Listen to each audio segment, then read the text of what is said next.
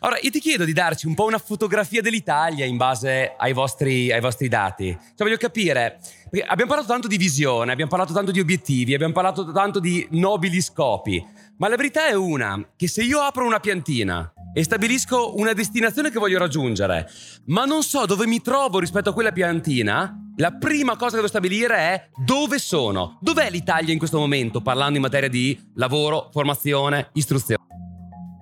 Allora, dov'è l'Italia in questo momento? Beh, eh, diciamo che ci sono state negli ultimi anni un po' di fasi, per cui c'è stata una fase in cui in Italia era relativamente eh, facile far partire un'azienda.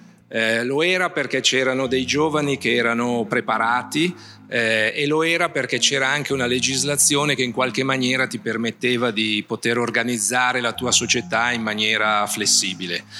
Um, da, da, un anno a questa parte ciò è diventato un po' meno vero perché la legislazione ha reso un pochettino più rigido diciamo, il mercato del lavoro e ciò ha fatto sì che eh, gli investimenti, soprattutto dall'estero, ma anche gli investimenti italiani sono un pochettino diminuiti.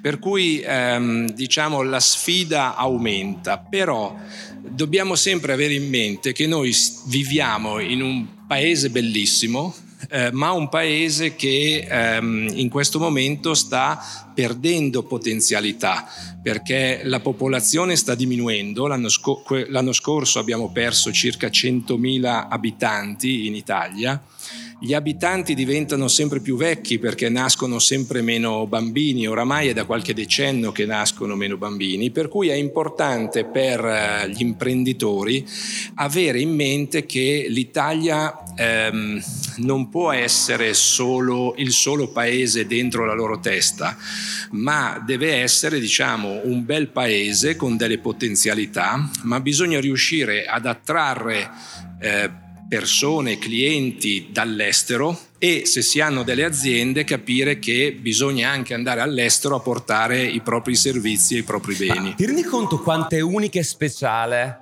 questa nostra terra che è così piccolina rispetto al resto del mondo, tale da costituire un'eccezione alla regola, perché in contesto internazionale si parla di un problema di sovraffollamento e qua noi abbiamo una po- popolazione in continua diminuzione, primo dato. Poi prima parlavamo di quello che accade in Silicon Valley, dove viene premiata l'assenza di conoscenza accademica, mentre quando ci siamo sentiti tu mi parlavi di un'esigenza dell'Italia che non riesce a soddisfare, dove mancano laureati. Sì, in Italia diciamo, eh, al di là della quantità di laureati, ehm, diciamo, è molto difficile anche riuscire a trovare persone laureate in quelle materie che diano le competenze per i lavori che sono poi ricercati nelle aziende. Per questo, ad esempio, come Randstad ci stiamo molto eh, focalizzando sull'orientamento nelle scuole. Quest'anno eh, avremo visitato 500 scuole in cui incontriamo dei ragazzi, guardiamo le loro attitudini e poi diciamo loro forse ti eh, conviene prendere in considerazione di studiare eh, presso questi istituti tecnici, licei oppure università, perché lì senz'altro avrai più probabilità di trovare un buon lavoro in Italia o all'estero. Per cui ehm, è molto importante riuscire anche ad avere delle aziende e dei leader che riescono ad attrarre persone, perché solo così poi tu riesci a fare un qualche cosa di positivo. Infatti quello che tu dici è, alla luce dello scopo collettivo, che è raggiungere un posto di lavoro, riuscire a creare valore per il mercato. Proprio per arrivare là ti consiglio in maniera quasi sartoriale quel percorso che più ti può avvicinare con più facilità. Però c'è un, pro- un però, detto questo. Io sono un filosofo, quindi quando mi parli di scopo io entro in mia zona comfort.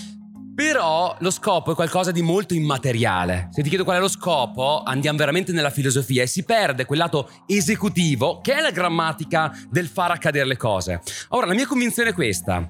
È vero che lo scopo ha bisogno di talenti, ma il talento rivela lo scopo. Mi spiego meglio. Se tu guardi i bambini, prima degli otto anni, loro sviluppano una naturale inclinazione per un'attività e la fanno perché quell'attività gli dà piacere in maniera irrazionale. Non è che mio figlio si mette a costruire con i Lego e ti, e ti dice, sai, io voglio fare chilometraggio perché un giorno diventerò un architetto e riuscirò a disegnare lo shard come Renzo Piano, bla bla bla bla, e guadagnerò soldi. No, per lui è una naturale inclinazione dove il processo è il fine ultimo, l'emozione che provo è il senso stesso di quello che sto facendo. Dimostra una naturale inclinazione che dimostra anche lo scopo, anche a livello sociale. Se tu pratichi il tuo talento, puoi contribuire al benessere. In mezzo cosa c'è? L'esercizio. E per accumulare ore di volo, come si dice in aeronautica, devi capirlo presto e già a 20 anni devi avere un, un po' un indistamento. È corretto quello che stai dicendo? Assolutamente, ma tutto parte dal, dal conoscersi, cioè ognuno di noi deve conoscere se stesso. Gnosis e Afton si dice nell'oracolo di Delfi. L'oracolo di Delfi è la, la, sede della magia occidentale. E su questo oracolo ad Elfi c'era un'architrave sorretta da delle colonne, c'è tuttora, dove da una parte c'era scritto Gnosis e Afton, che in greco moderno significa conosci te stesso. Si cita spesso questa parte, ma non cosa c'era scritto dall'altra parte dell'architrave, che è e dominerai l'universo. Conosci te stesso e dominerai l'universo, che non vuol dire schiocco le dita e crollano le stelle, ma se tu riesci a capire davvero dove sta la tua unicità, allora puoi creare valore rispetto al macrocosmo, impresa, mercato, eccetera, eccetera. Certo, per cui ad esempio noi lavoriamo anche con i genitori dei ragazzi perché spesso si è influenzato dai propri genitori. Eh, se penso indietro alla mia vita, quando a un certo punto mi è stato detto ma forse ti conviene fare il farmacista, per fortuna ho incontrato qualcuno che mi ha detto se mi racconti la tua vita, la tua settimana, il tuo mese, ti piace sciare, ti piace andare, ti piace fare, sei sicuro di voler fare il farmacista? Questa è una cosa molto pratica perché tu al sabato saresti in farmacia a vendere le medicine. Non ci avevo pensato quanto fosse concreta questa, questo mentoring. Assolutamente, diciamo, per cui analizzando anche proprio i comportamenti delle persone, quello che vogliono fare, i desideri e così via, tu puoi aiutarli, non puoi dire a loro quello che devono fare, ma puoi aiutarli a farli ragionare su quelle che potrebbero essere le loro professioni. È complicato. È, è, più difficile rispetto a qualche anno fa, dove, dove bene o male il, lavoro era più incasellato in stereotipi. Oggi la complessità dei talenti e quindi anche le potenzialità di valorizzazione del talento sono molto più ampie. Quindi risulta più difficile fare il tuo lavoro. Ma diciamo che per me è complicato capire quando tu parli in greco. Ah, ok. Per me invece è più facile capire, diciamo, quelle che sono le attitudini delle Ancora persone. Una volta l'unicità del talento. Senti, io eh, anni fa ho letto un, un piccolo saggio che si intitolava Genio e regolatezza. Avete presente il classico genio e sregolatezza, che è, che è, un luogo comune, e che ci fa pensare che le persone più divergenti, geniali, brillanti siano in verità qualcosa di instabile. La mia povera compianta nonna diceva le le cime che scorla, che tradotto dal trentino eh, sono le cime quelle che traballano di più. Più sei alto su certi talenti, più rischi di essere instabile. Ebbene, questo saggio dimostrava l'esatto opposto e dimostrava come coloro che percepiamo come i più creativi, innovativi, geniali, sono dei maniaci dell'esercizio. Certo, allora sempre come Randstad facciamo, siamo molto vicini al mondo dello sport, perché secondo me lo sport ti dà un metodo e, che è il metodo dell'allenamento. Eh, ognuno di noi ha dei talenti e ognuno di noi deve esercitare questi talenti eh, stando vicino al mondo dello sport, quando vedo, non so, la Juventus Cristiano Ronaldo, si pensa che Cristiano Ronaldo abbia solo un grande talento, però ti assicuro che anche quello che si alza al partito presto, cura molto bene la, l'alimentazione. l'alimentazione, poi si allena tantissimo più degli altri e a questa età riesce ancora a fare la differenza. La stessa cosa è nel, nel mondo del lavoro. Eh, io non, non avrei potuto avere questo lavoro se non mi fossi impegnato a imparare parlare bene l'inglese. Eh, non potrei mantenere questo lavoro se non riuscissi a parlare con i giovani e a fare le cose. Per cui l'allenamento costante è un qualche cosa che eh, è forse ancora più importante del, del, talento. In questo mi ricordo Moreno Torricelli, che è stato un ex calciatore anche qui a Firenze, che mi dice non avevo un grande talento, ma avevo forza fisica e una grande volontà. Il risultato è stato che ha raggiunto degli obiettivi e dei risultati che probabilmente il solo talento non gli avrebbe permesso di raggiungere.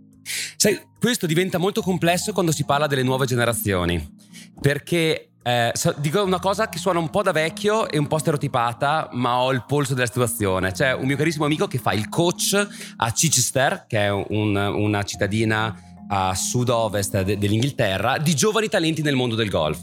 Lui allena i fenomeni e lui mi diceva è complicato, è diventato complicato il mio lavoro negli ultimi anni perché i giovani d'oggi fanno fatica a tollerare il fallimento, a tollerare la sconfitta. E tu che sei un po' un loro mentore in questo, quindi una tua guida, devi un po' alzargli gli standard sapendo che senza qualche batosta e la reazione che scatta alla batosta non li fai crescere. Perché se no. giochi con, con quelli a quel livello lì non salti fuori, se giochi con quelli sopra ti prendi le batoste. Ed è un equilibrio tra due estremi.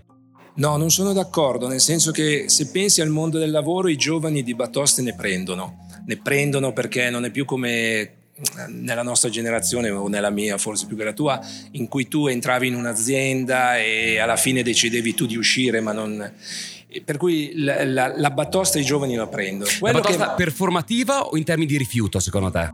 No, ma poi la batosta diventa formativa se sei intelligente perché ti eh, tenti di capire perché hai fallito e da questo fallimento nasce, diciamo, il miglioramento. Per noi è sempre importante essere, eh, diciamo, imparare da dove non riusciamo ad avere successo il problema forse dei giovani di, do, di, oggi si rifà a una delle prime cose che ho detto, alla demografia. Se tu ci pensi, quando si era ragazzini, le nostre famiglie erano fatte da...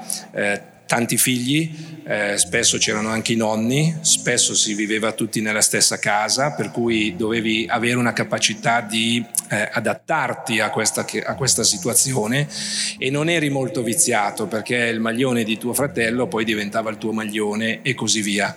Oggi forse ehm, non c'è più quel, ehm, quel, quel senso del sacrificio che ti serve per raggiungere diciamo certe prestazioni e perciò certi risultati. Sai che spe- spesso eh, un campione nasce da un fallimento, spesso un imprenditore nasce da un fallimento e io ti ringrazio per, per, quello che hai condiviso perché il prossimo ospite che tra un minuto salirà sul palco alternandosi a te è proprio un imprenditore brillante, geniale, giovane che quando ci ho parlato al telefono mi ha confidato quasi di essere nato da un fallimento e da quello che ha imparato da quell'esperienza apparentemente disfunzionale. Quindi io ti ringrazio per il valore che, che hai creato e chiedo a tutti di fare un grande applauso.